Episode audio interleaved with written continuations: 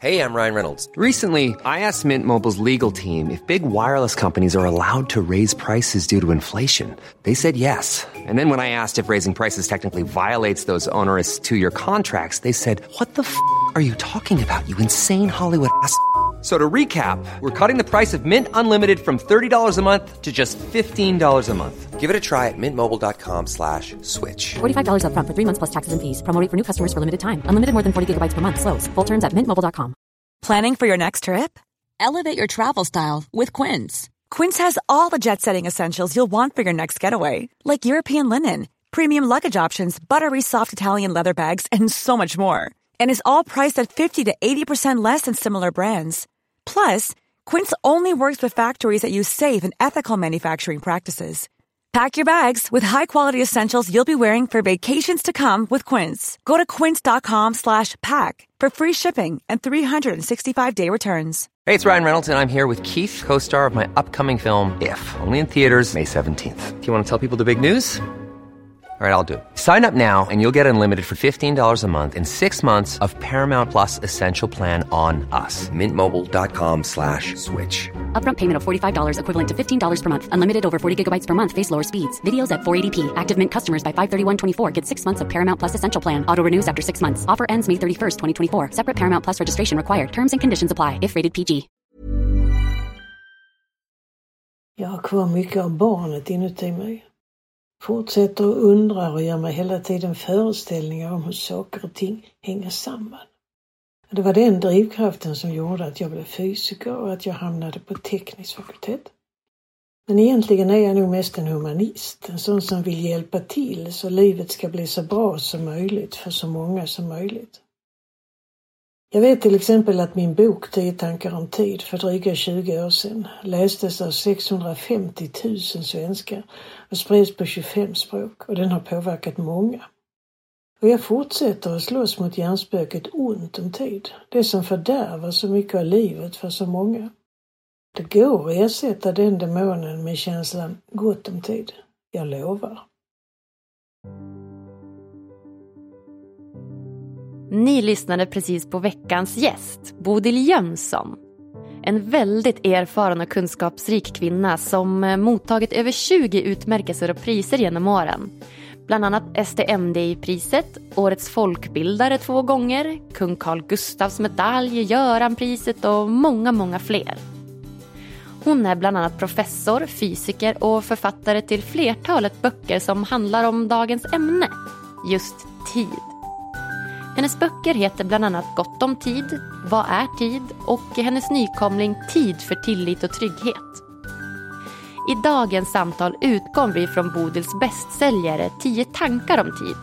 En bok som sålts som ni hörde i över 650 000 exemplar i Sverige och som publicerats i mer än 20 länder. Vi besvarar frågor som Vad är egentligen tid? Hur bör man förhålla sig till den för att bli lycklig? Varför är tiden så viktig och hur gör vi tiden till våran vän? Ett samtal som fick mig att reflektera väldigt mycket över mitt förhållningssätt till tid. För det enda vi vet är att det är vi människor som behöver anpassa oss efter tiden. Tiden kommer aldrig att anpassa sig efter oss. Jag heter som vanligt Agnes Sjöström och den här podden presenteras i samarbete med hypnotication.com. Vill du spendera din tid väl? Lyssna på det här avsnittet vet jag. Varsågod.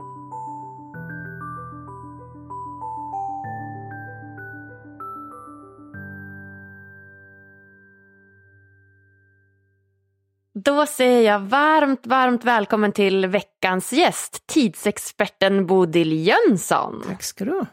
Tack snälla för att du tar dig den här tiden, ska jag säga då, och eh, gästar oss. Ja, det, det hör ju till. Om man vill vara gäst så får man ta sig tiden. Ja, visst är det så. Det betyder eh, väldigt mycket för oss, för en eh, insikt som jag har fått här på slutet, det är ju att just tid är extremt dyrbart och en ja, viktig nyckel till välmående skulle jag säga. Jag tycker då det är lite spännande. Hur har du kunnat undgå att märka det tidigare? Ja, alltså det är väl klart att jag har reflekterat över det eh, ganska många gånger. Men eh, Mm. när ja, men när jag, fick, jag blev tipsad om dig faktiskt av en annan gäst. Och eh, det var egentligen då som jag, ja, men, tanken slog mig igen att så här, åh, men gud, tid är ju så himla, himla dyrbart och viktigt. Jag kan nästan gissa att den som tipsade dig om mig hade en gång i tiden läst en bok som heter Tio tankar om tid. Och det var en bok som slog ner som en stor överraskning, inte bara för förlaget och inte bara för läsarna utan ännu mer för mig.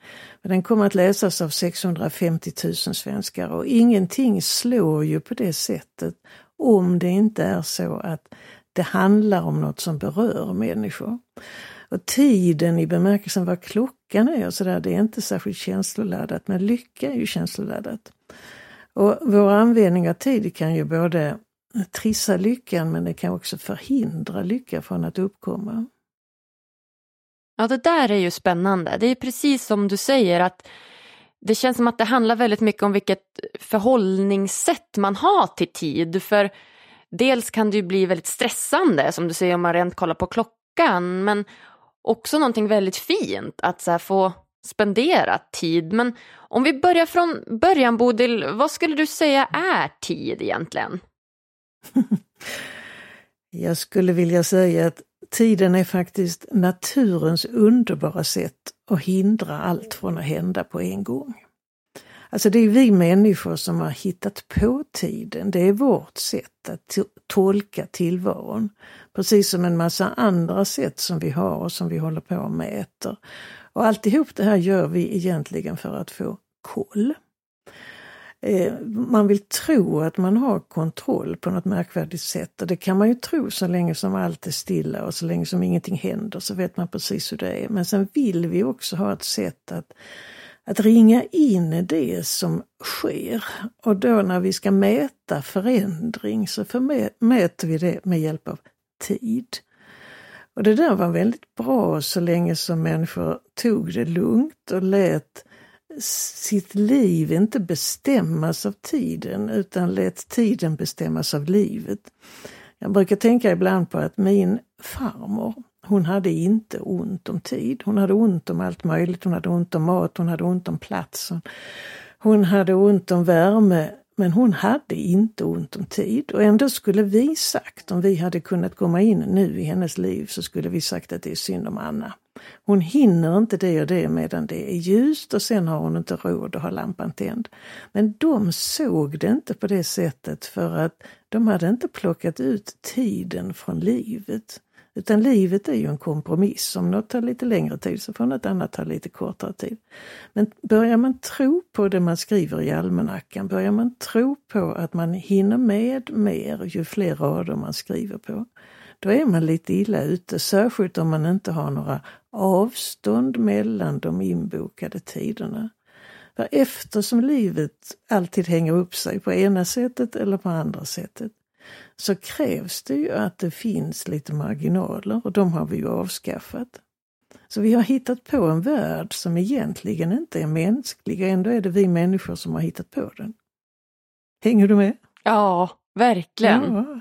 Så himla vettigt och det känns som att vi har fått det lite om, om bakfoten det här med tid, eller vad säger du?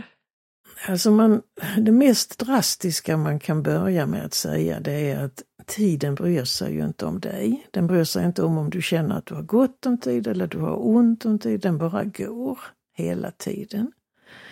Eh, och då är det du själv som kan välja. Antingen jagar du tiden som försvinner. Eller så tänker du att ja, medan du och jag sitter här och pratar en halvtimme eller lite mer, så kan man tycka att nu tar vi en halvtimme från våra liv. Men man kan vända på det och säga att ja, fast medan vi sitter här och pratar så kommer det en halvtimme till oss. Och den här skillnaden mellan att känna att man jagar efter tiden som precis försvinner eller att man låter tiden bara komma, den gör all skillnad i världen. Sen finns det en väldig massa andra små regler och tankar som man kan ta, men det här att, att förstå att till exempel det nuet som är precis nu, det skulle ingen av oss vilja leva i för att vi har gjort det till ett mantra i vår tid att vi ska leva i nuet, men nuet är ju redan borta. Så skulle man försöka leva i nuet så ger det bara ångest. Och man har ingenting att se fram emot, för att nästa nu kommer också genast att försvinna. Utan man måste acceptera att vi lever i ett flöde av nu. Om du tänker på nu som, som ett pärlhalsband. Det kommer ett nu efter ett nu efter ett nu och vi är ödesmässigt bundna att följa med i det pärlbandet. Och det kan vara väldigt fint, men det kräver ju att man inte sprattlar emot, att man inte försöker hålla fast vid nuet, för det är fullständigt omöjligt. Nuet är gjort för att försvinna. Alltså jag kan gå ännu längre ibland och ibland så tänker jag att tänk om människor slutade bry sig om tid vi kan ju ändå inte göra någonting åt det. Utan den bara finns och den bara går och den bara kommer.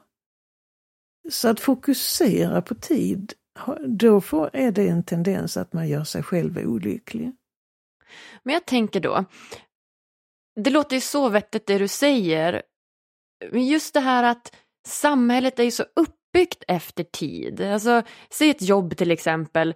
Oftast så, ja men det finns ju många jobb fortfarande som är väldigt klassiska 8-16 och eh, sen börjar fotbollsträningen för barnen 17.30 och sen så måste de gå och lägga sig 21.00. Det är som att vi förhåller oss alltid till, till tiden. Så hur skulle du säga då i dagens samhälle att man bör förhålla sig till tid för att må bra? Jag kan ju börja i det som var bra i det du sa. Alltså det är ju väldigt bra att du och jag kan bestämma en tid när vi ska sitta och göra den här inspelningen. Eh, det hade inte varit särskilt praktiskt om vi inte hade kunnat bestämma vad är det som är samtidigt för dig och för mig. Det är bara att vi har drivit den här samtidigheten för långt. Så om du en dag har ganska långt mellan de punkter i tid som du har prickat in och som du vill ha gemensamt med någon annan människa. Det är när de börjar komma för tätt som du inte har någon tillåtelse att överhuvudtaget variera dig. Att uppleva någonting. Vi tar ifrån oss upplevelsen om vi sätter punkterna för tätt. Jag hade eh, under många, många år en sekreterare som gjorde fantastiska insatser. Eh, men då och då så fick hon fatt på mig och så sa hon, och Bodil jag har gjort det och det och det och det. Och sen stod hon alldeles stilla så tittade hon med stora ögon på mig och så sa hon, men sen kom livet emellan. Jag tycker det är ett sånt fantastiskt uttryck att det var liksom något som störde hennes upplägg, det var att livet kom emellan. Men vi måste räkna in livet.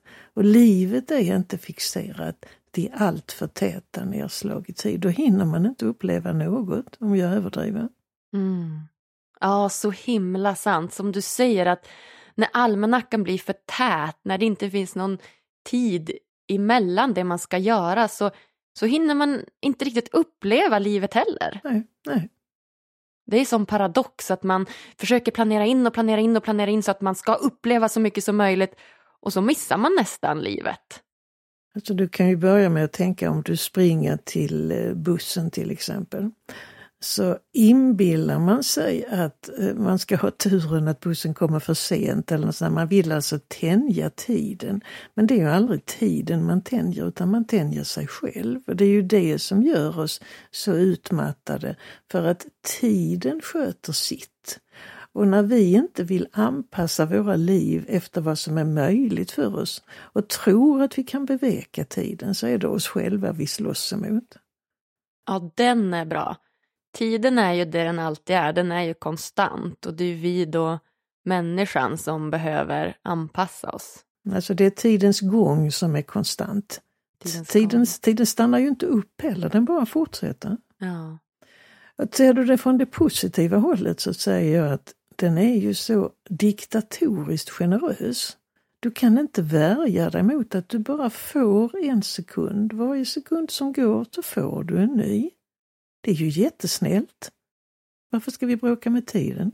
Nej, precis. Varför skulle du säga att tiden är så viktig för dig? Alltså för mig är den inte särskilt viktig. Ehm, ehm, alltså på ett sätt så var det så att jag började tänka på tid när jag var fyra år. Då missförstod jag årsringarna på en stubbe så att jag trodde att också människor hade årsringar. Jag trodde att om man sågade huvudet av mig och tittade ner så skulle man se fyra årsringar och snart skulle det bli fem. och det där var jag väldigt uppfylld av som barn. Och jag tror att det är det som sitter kvar fortfarande, den här förundran över hur man byggs upp som människa. Jag tror inte längre på att jag har, inte eller du heller, har årsringar inuti det, men jag tycker det är en fantastisk bild. Att vi visar varandra de senaste årsringarna. Och det gör vi i utseende och i röst och i sätt att tänka och allt möjligt. Men man har ju alla de andra med sig. Så det här med, om du tittar på vem du är nu, så är du din senaste ålder, men du är ju också alla de andra.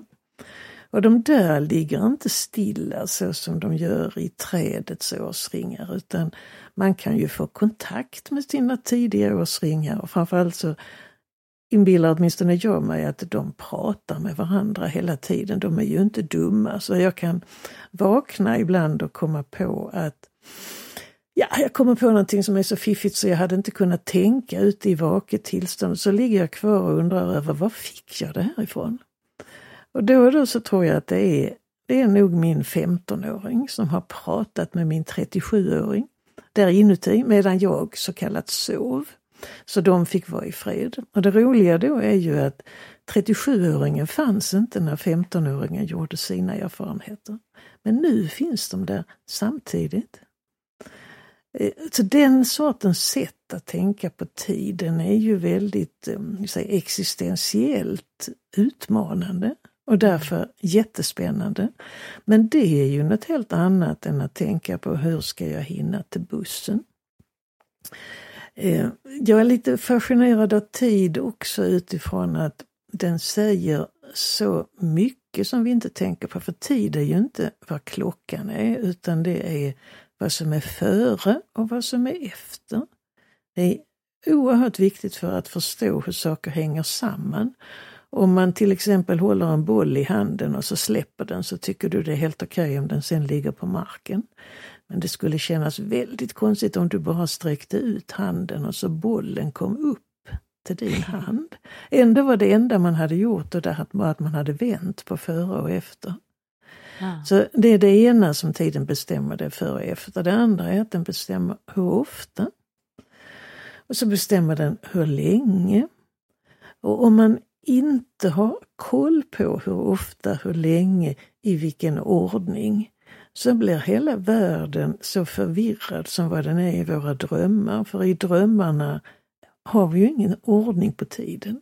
Det är därför vi har så svårt för att återge vad vi har drömt. Så jag återvänder till det där och säger att Jo, men vi behöver nog tiden för att inbilla oss att vi har kontroll på tillvaron. Om vi sen har det eller ej, det vet jag inte. Men eftersom då tiden kan vara så viktig och vara så praktisk att ha så är det väldigt opraktiskt att ha gjort om tiden till en fiende.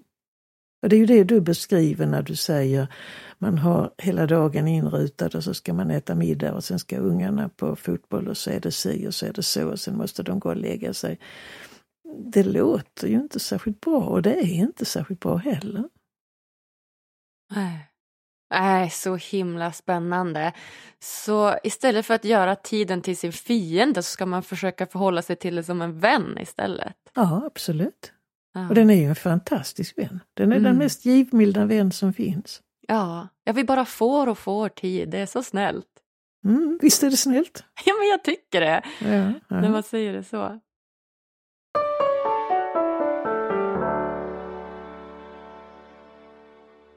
Vill du stärka din självkänsla, sova gott och må bättre? Då borde du testa vägledd självhypnos. Det enda du behöver göra är att lyssna, slappna av och följa instruktionerna.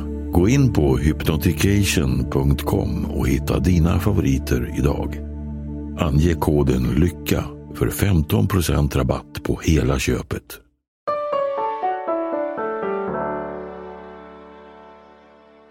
Bodil, du är ju bland annat fysiker och professor och eh, även då författare till ett eh, flertal böcker. Och du har ju många yrkesverksamma år bakom dig, bland annat på Lunds universitet. Och det jag tycker är så fascinerande med dig, det är just att du har studerat tid så mycket. Och utöver den boken som vi ska prata om idag så har du också skrivit Gott om tid och Vad är tid?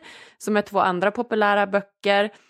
Men den som slog mig mest, det var just den här boken som har skrivits i, som du säger, över 650 000 exemplar i Sverige och har publicerats i mer än 20 länder, alltså 10 tankar om tid.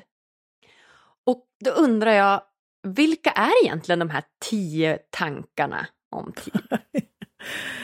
Alltså för det första så var de ju inte precis tio. Eh, men tio är ett så bra tal, inte bara för att vi har tio tår och tio fingrar utan det finns en liten magi i det från gamla Grekland och de utnämnde punkten till att vara ett och linjen till att vara två och ytan till att vara tre och volymen till att vara fyra. Och sen fanns det inte fler dimensioner man kunde hitta på på den tiden. Så ett och två och tre och fyra, det blev väldigt heliga tal. Men allra heligast var det om man la ihop ett och två och tre och fyra. Prova att göra det så ska du se att du kommer till tio. Så 10 var alltså det 1 plus 2 plus 3 plus 4, det blir just tio. Ah. Och tio var därför det heligaste man kunde tänka sig. Så när jag skrev den här boken Tio tankar om tid så var det bara mitt sätt att säga att nu strukturerar jag detta i tio kapitel.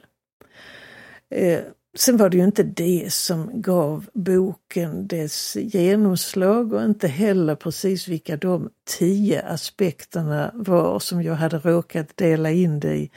Utan det var något så märkvärdigt som timing, för den kom 1999.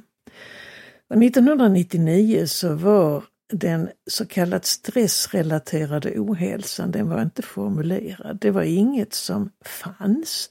Men vi var många som visste hur det kändes om man inte kunde somna på kvällen. Eh, eller om man vaknade många gånger på natten vatten eller om man började glömma saker som man tidigare inte hade glömt. Alltså alla möjliga stresssymptom, de upplevde vi, men det var inget man kunde prata om för man hade inget språk. Och när då Tio tankar om tid kom så blev den på något sätt någon, någon sorts språklära. Det kom någon som sa att man kan inte hoppa från det ena till det andra. Man måste ha ställtid, man måste ha tid att ställa om. Och ställtid blev för de människorna som läste den boken då, det, det blev så viktigt så jag kan fortfarande inte åka tåg mellan Lund och Stockholm utan det är någon som kommer och sätter sig och säger Du är Bodil Jönsson va? Och så börjar de berätta vad ställtid har betytt i deras äktenskap och i deras arbetsliv och i allt möjligt sånt. Och det är ju sånt som jag tycker är väldigt roligt att få lov att vara med om. Att vi kan ha ett begrepp till någonting som bär från människa till människa. Jag ligger också bakom sådana här uttryck som lagom tid. Om man tar skillnaden på att ha alltid i världen, vilket kan göra en lite nervös, och över till att ha det så fullspäckat som du nyss sa, så kan ju varenda människa hitta sitt lagom. Och det kan man känna efter vad man trivs med eller egentligen då utifrån Lyckopodden. På vilket sätt är jag lyckligast? Och det får man ha respekt för att det kan vara olika för olika människor. Mm. Ja men så himla bra. Ställtid och lagom tid. Om du ska utveckla eh, begreppet ställtid, vad är det för något? Alltså jag kommer ju från den tekniska världen och i den tekniska världen har man en respekt för att om man ska ställa om en, till exempel en verktygsmaskin från att göra en sak till att göra en annan sak så tar det lite tid att ställa om det. Och det gäller för allt vi kan tänka oss, också för transporter från det ena till det andra. Det enda som vi tror ska kunna ske momentant, det är att vi ska kunna övergå från den ena aktiviteten till den andra. Eh, och kan ta telefonen som ett praktexempel. Alltså om man kan vara djupt koncentrerad så ringer någon. Och då ska man prata med den människan om vad den vill prata om och sen ska man kunna dyka ner igen i koncentration. Men det tar tid att komma ner i koncentration. Så att det här att gå från djup koncentration och över till någon sorts ytlighet, det frestar på om man gör det för mycket och för ofta. Då blir effekten bara att man ligger och ytfladdrar. Så det måste vara tillåtet därför att isolera sig. Det måste vara tillåtet för en själv också att inte boka in hur mycket aktiviteter som helst utan att se till att lägga till lite före och lite efter. Och det här lite kan ibland vara väldigt mycket. För att komma ner i djup koncentration kan man ju behöva en hel dag eller åtminstone en timme innan man är där. Och när man sen väl har kommit dit så får man ju inte bara hoppa ur det utan vidare, utan då måste man få stanna där. Så det finns engelskan, engelska beteckningen, det är set up time. Det måste vara en tid to set, set up. Och sen måste du ha motsvarande setup-time efteråt för att komma ur det du har varit och kunna komma in i någonting annat. Och det, det, det är hur självklart som helst. Men det här märks inte om du går mellan relativt enkla aktiviteter. Om du står och tar hand om disken och sen går du ut och börjar rensa ogräs och det kan du gå emellan eh, utan vidare, utan att ha någon särskild ställtid emellan. Utan det är ju mer när du anstränger dig för att prestera någonting där du måste vara djupare involverad själv än bara på ytan. Det är då som vi behöver ställtid. Mm.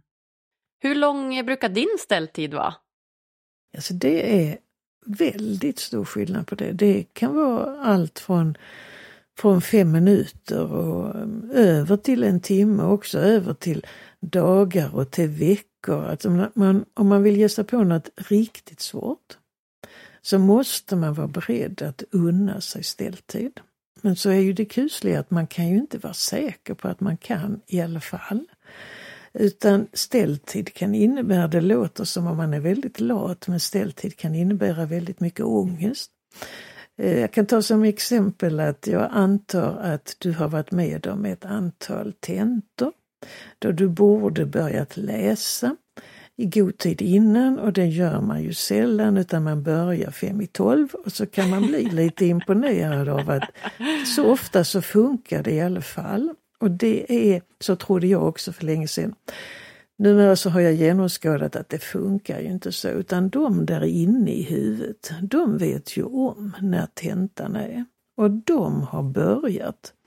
Vad får jag göra då under tiden när jag känner att jag inte kan komma igång med att studera? Jo, då går man omkring och gör enklare saker. Man syr i knappar och man sköter om sina böcker och sina husdjur och allt möjligt. Eh, och det är ju bara till för att de där inne ska få lov att vara i fred. Så sen när man själv tycker att man sätter sig ner fem i tolv, då har de där inne redan gjort jobbet. Så de kan hålla på med sitt ändå medan vi fjantar omkring, i bästa fall. Och det är just när det är någon tenta som man spänner sig mot. Men om man sen kommer ur den här tentamensvärlden om vardagen löper på, då om man inte unnar sig en ställtid för någonting så är man aldrig i närheten av sånt stort som alla egentligen skulle vilja göra. Utan då kan man bara hålla på med de här små sakerna hela tiden. Så ställtid behövs framför allt för det som man själv tycker är riktigt svårt. Om man ska ge sig en chans med det som är riktigt svårt, då måste man unna sig ställtid. Och så måste, måste man ha respekt för andras ställtid, för andra människor som håller ställtid. Då sköter de ju inte de här små sakerna. Och till sist så ska man ju säga till en medmänniska, jag förstår inte vad du håller på med, du har inte gjort det och du har inte gjort det. Vad gör du egentligen? Om då vederbörande säger, jag håller ställtid. Då ska man ju bara säga att Oh, är du så modig? Vågar du hålla ställt dig? Då ska jag täcka upp för dig så länge och så är irritationen borta och så blir det lite trevligare. Så det är det är viktigt också att man, man är ju inte ensam om sitt liv utan man måste ha pratat ut om sånt där. Mm. Ja men verkligen, det ska jag säga till mig själv. För ja, jag har pluggat till en och annan tenta och det krävs ganska mycket ställtid. Och det låter lite snällare ställtid för det man annars skulle kunna kalla det tycker jag nästan är prokrastinering, att man skjuter det framför sig. Men, men ställtid är lite snällare. Det är lite snällare och jag tror att du känner igen dig i att under den perioden då gör man ju bara lätta saker. Oh ja. Jag vet inte om du i ditt huvud tycker det är kul att rita upp, man kan göra en fyrfältstabell där det står lätt, svårt, roligt och tråkigt. Så det blir en ruta för lätt och roligt, en för lätt och tråkigt, en för svårt och roligt och en för svårt och tråkigt. Och de där rutorna då som handlar om det lätta, de kräver ingen särskild ställtid. Men det svåra, det kräver ställtid. Och då kan man ju liksom börja tänka efter vad, vad börjar man sin dag med? Ja, om man börjar sin dag med det som är till exempel lätt och tråkigt för att man säkert ska sköta sig, så har vi hittat på en värld som är så full av lätt och tråkigt uppgifter. Så att de lätt och tråkigt uppgifterna, de kan fylla ut hela dagen. Och man kan känna när dagen är slut att jag har minsann jobbat hela dagen och jag har fått gjort det och det och det. Men allt det där som handlar, ligger i rutan, till exempel svårt och roligt som man ju gärna skulle vilja ge sig på, det kommer man inte i närheten av. Och så kan det låta så nonchalant om man säger att men nu ska jag ta fatt i det som är svårt och roligt. För då verkar det som att man bryr sig inte om alla de där små trivialiteterna. Men de får sin chans ändå, för medan du håller ställtid mot svårt och roligt så kan du inte göra bara det, för då får du så mycket ångest. Utan därför gör man under tiden en massa småsaker. Så de blir gjorda ändå, men man måste veta om att det svåra och roliga, det är dit jag vill komma. Ah, så himla bra! Det där var ju jättebra, att rita upp de här rutorna. Mm. Jag ser det mm. verkligen framför mig. Så svårt och roligt och lätt och dra. Ja. Mm. ja, men jättebra. Har du några fler sådana där liksom, tips och tricks på eh, som man kan göra för att förhålla sig till tiden så att det blir en vän istället för fiende? Jag har givetvis många sådana, men jag får börja från andra änden och säga att nu har jag ju hållit på så länge med att tänka på tid. Så till sist så, eftersom jag tycker ju att vi har, i vår tid så har vi oerhört gott om tid. Man får idag tre gånger längre liv kan man få än de som dog när de var 35 och det är inte så många generationer tillbaka som man bara levde en tredjedel av den tiden som man kan leva idag utan att vara någon medicinsk sensation. Och så är människor pigga och friska tills de blir ganska gamla och så har vi tekniken som hjälp så vi får sån utväxling på det vi gör. Så hade vi kunnat stå framför några tidigare generationer och säga till dem att vi tycker att vi har ont om tid, så tror jag att man skulle känts väldigt genant.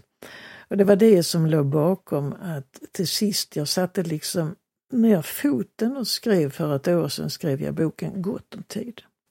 För att försöka visa hur gott om tid vi faktiskt har. Och har man ingjutit den känslan i sig själv så ändrar liksom hela livet karaktär.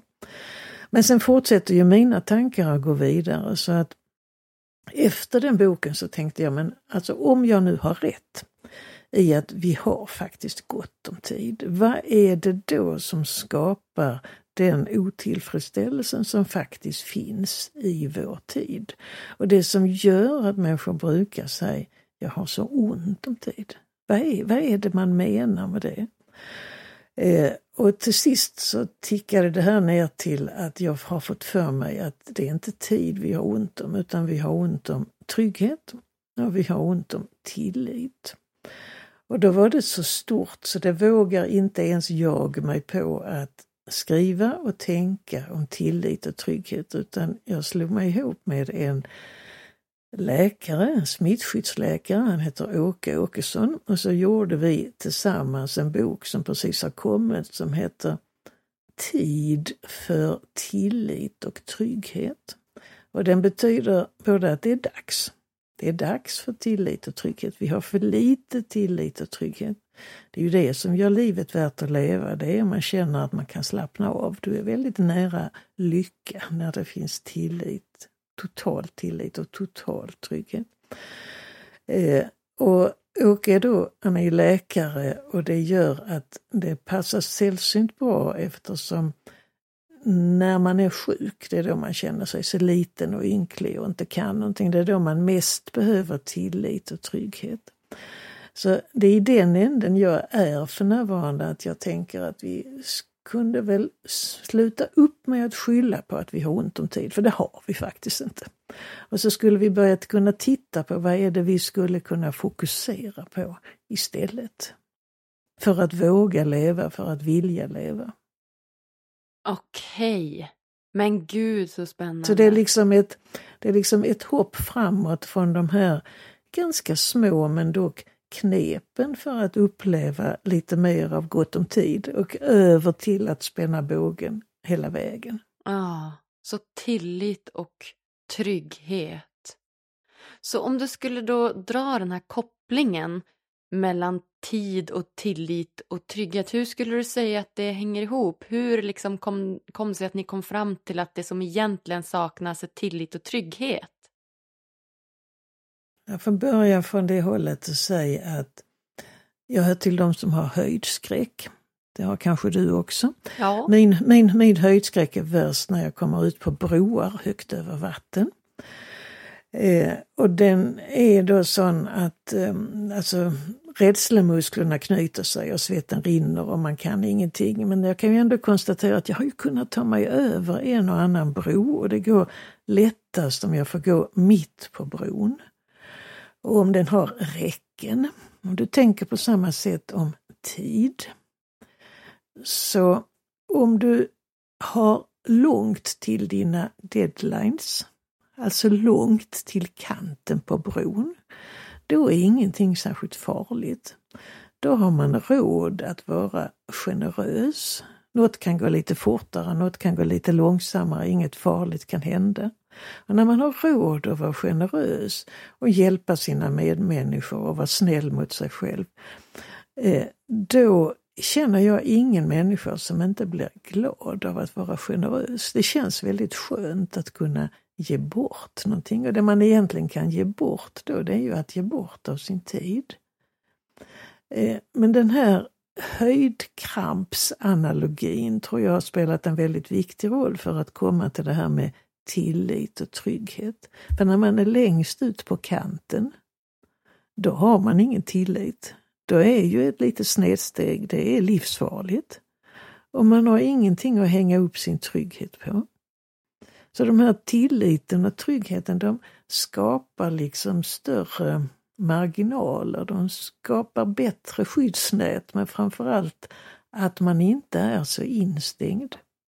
Det går säkert att tänka sådana här tankar också utifrån klaustrofobi, att bli instängd och inte ha några marginaler. Men för mig så blev analogin till höjdskräck. Det blev en viktig början på att inse att det är tillit och trygghet.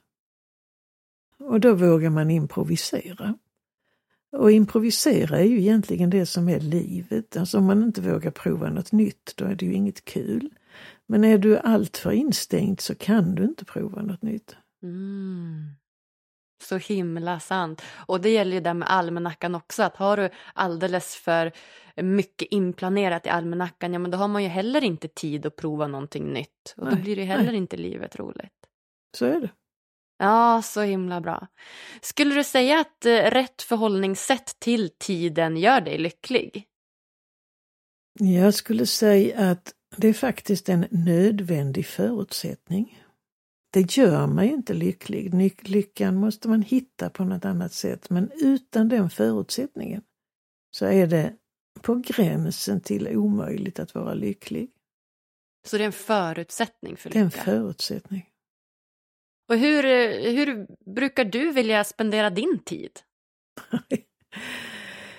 Ja, genom att i så stor utsträckning som möjligt låta bli att fokusera på tiden. Alltså det är inte det som det är inte det som jag tänker på. Låta gärna låta saker få ta den tiden som de behöver ta.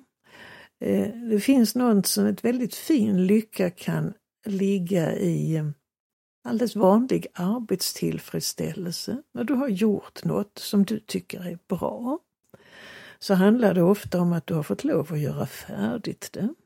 Alltså man ska inte behöva ha det som barnen i skolan så att det blir rasttunget när man precis vill hålla på med någonting. Utan man ska få lov att göra färdigt och det är en liten sorts lycka. En annan kan vara den här himlastormande lyckan som kan ligga i bara att få lov att finnas. Hur ska jag kunna komma på att jag finns?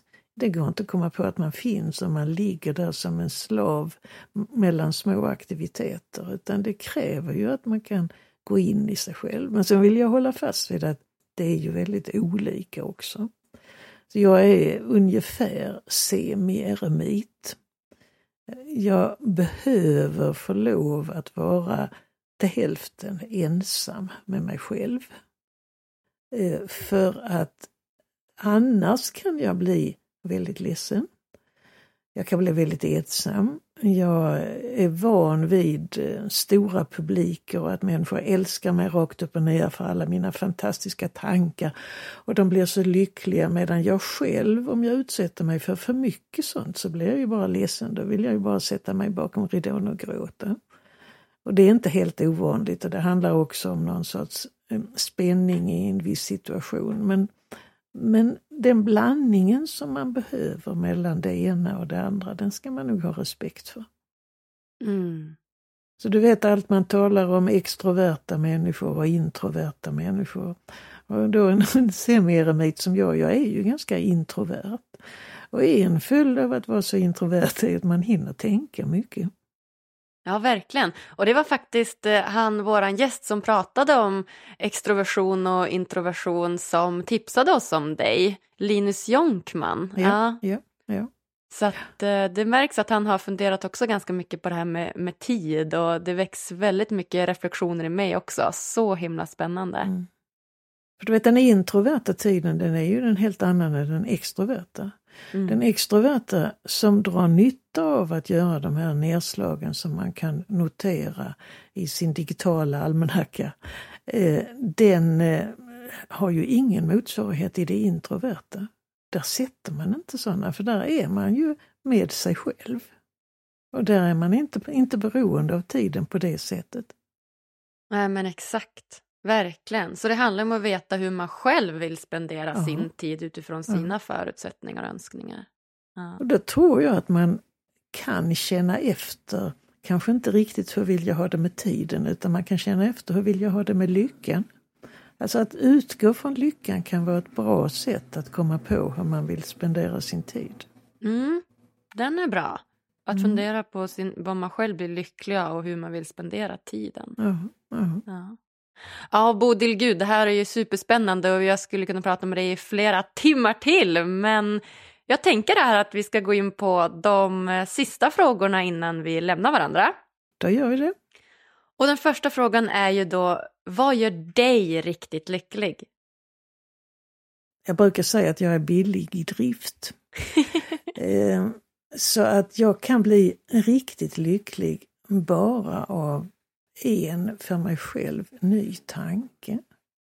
Det kan vara något jag kommer på själv, det kan vara något som någon annan människa säger. Och så blir jag jättelycklig.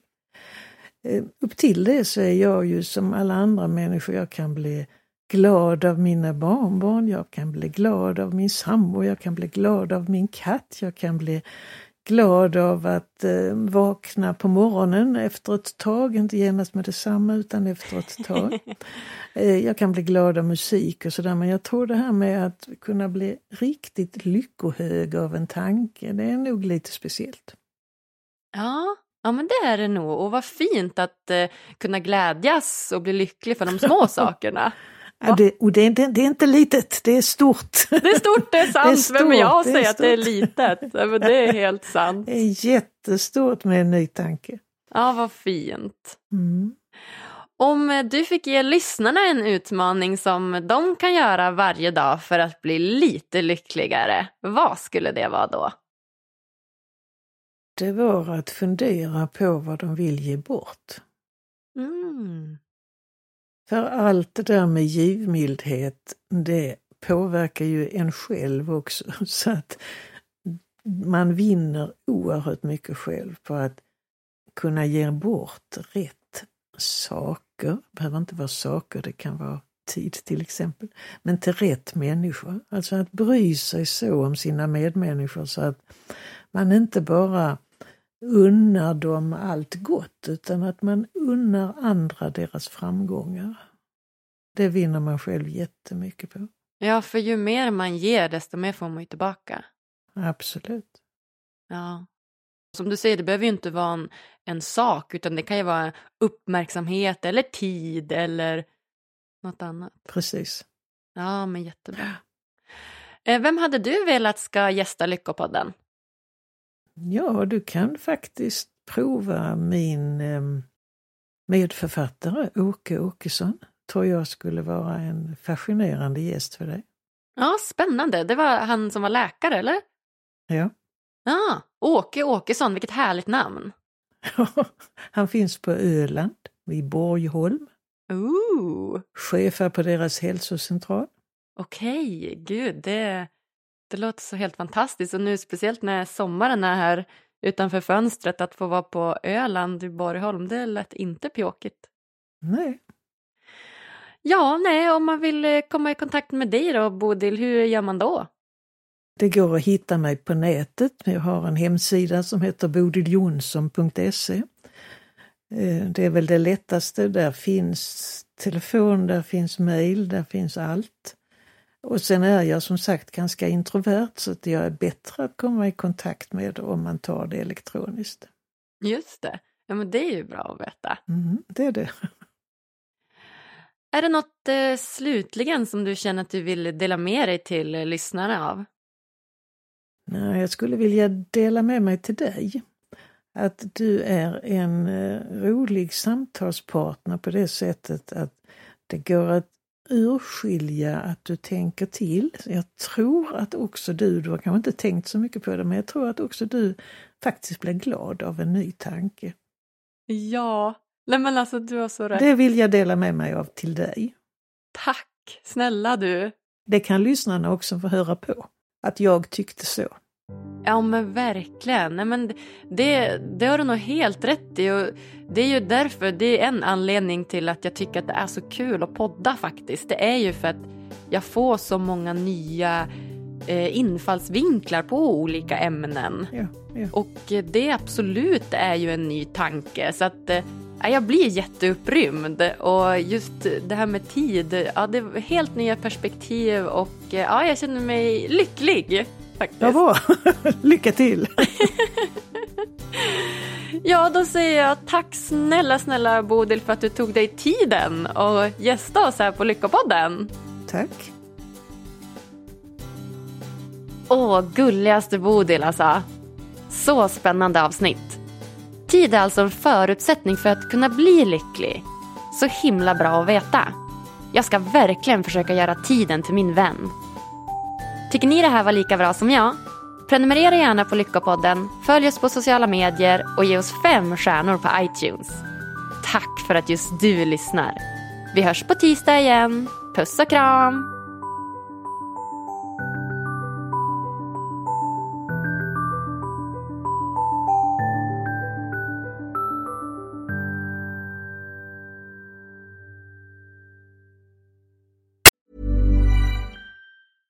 Mom deserves the best, and there's no better place to shop for Mother's Day than Whole Foods Market. They're your destination for unbeatable savings, from premium gifts to show-stopping flowers and irresistible desserts. Start by saving 33% with Prime on all body care and candles. Then get a 15-stem bunch of tulips for just $9.99 each with Prime. Round out Mom's menu with festive rosé, irresistible berry chantilly cake, and more special treats. Come celebrate Mother's Day at Whole Foods Market. Hi, I'm Daniel, founder of Pretty Litter. Cats and cat owners deserve better than any old fashioned litter. That's why I teamed up with scientists and veterinarians to create Pretty Litter. Its innovative crystal formula has superior odor control and weighs up to 80% less than clay litter. Pretty Litter even monitors health by changing colors to help detect early signs of potential illness. It's the world's smartest kitty litter. Go to prettylitter.com and use code ACAST for 20% off your first order and a free cat toy. Terms and conditions apply. See site for details. Hold up. What was that? Boring. No flavor. That was as bad as those leftovers you ate all week. Kiki Palmer here, and it's time to say hello to something fresh and guilt-free. Hello Fresh. Jazz up dinner with pecan-crusted chicken or garlic butter shrimp scampi. Now that's music to my mouth. Hello Fresh. Let's get this dinner party started. Discover all the delicious possibilities at hellofresh.com.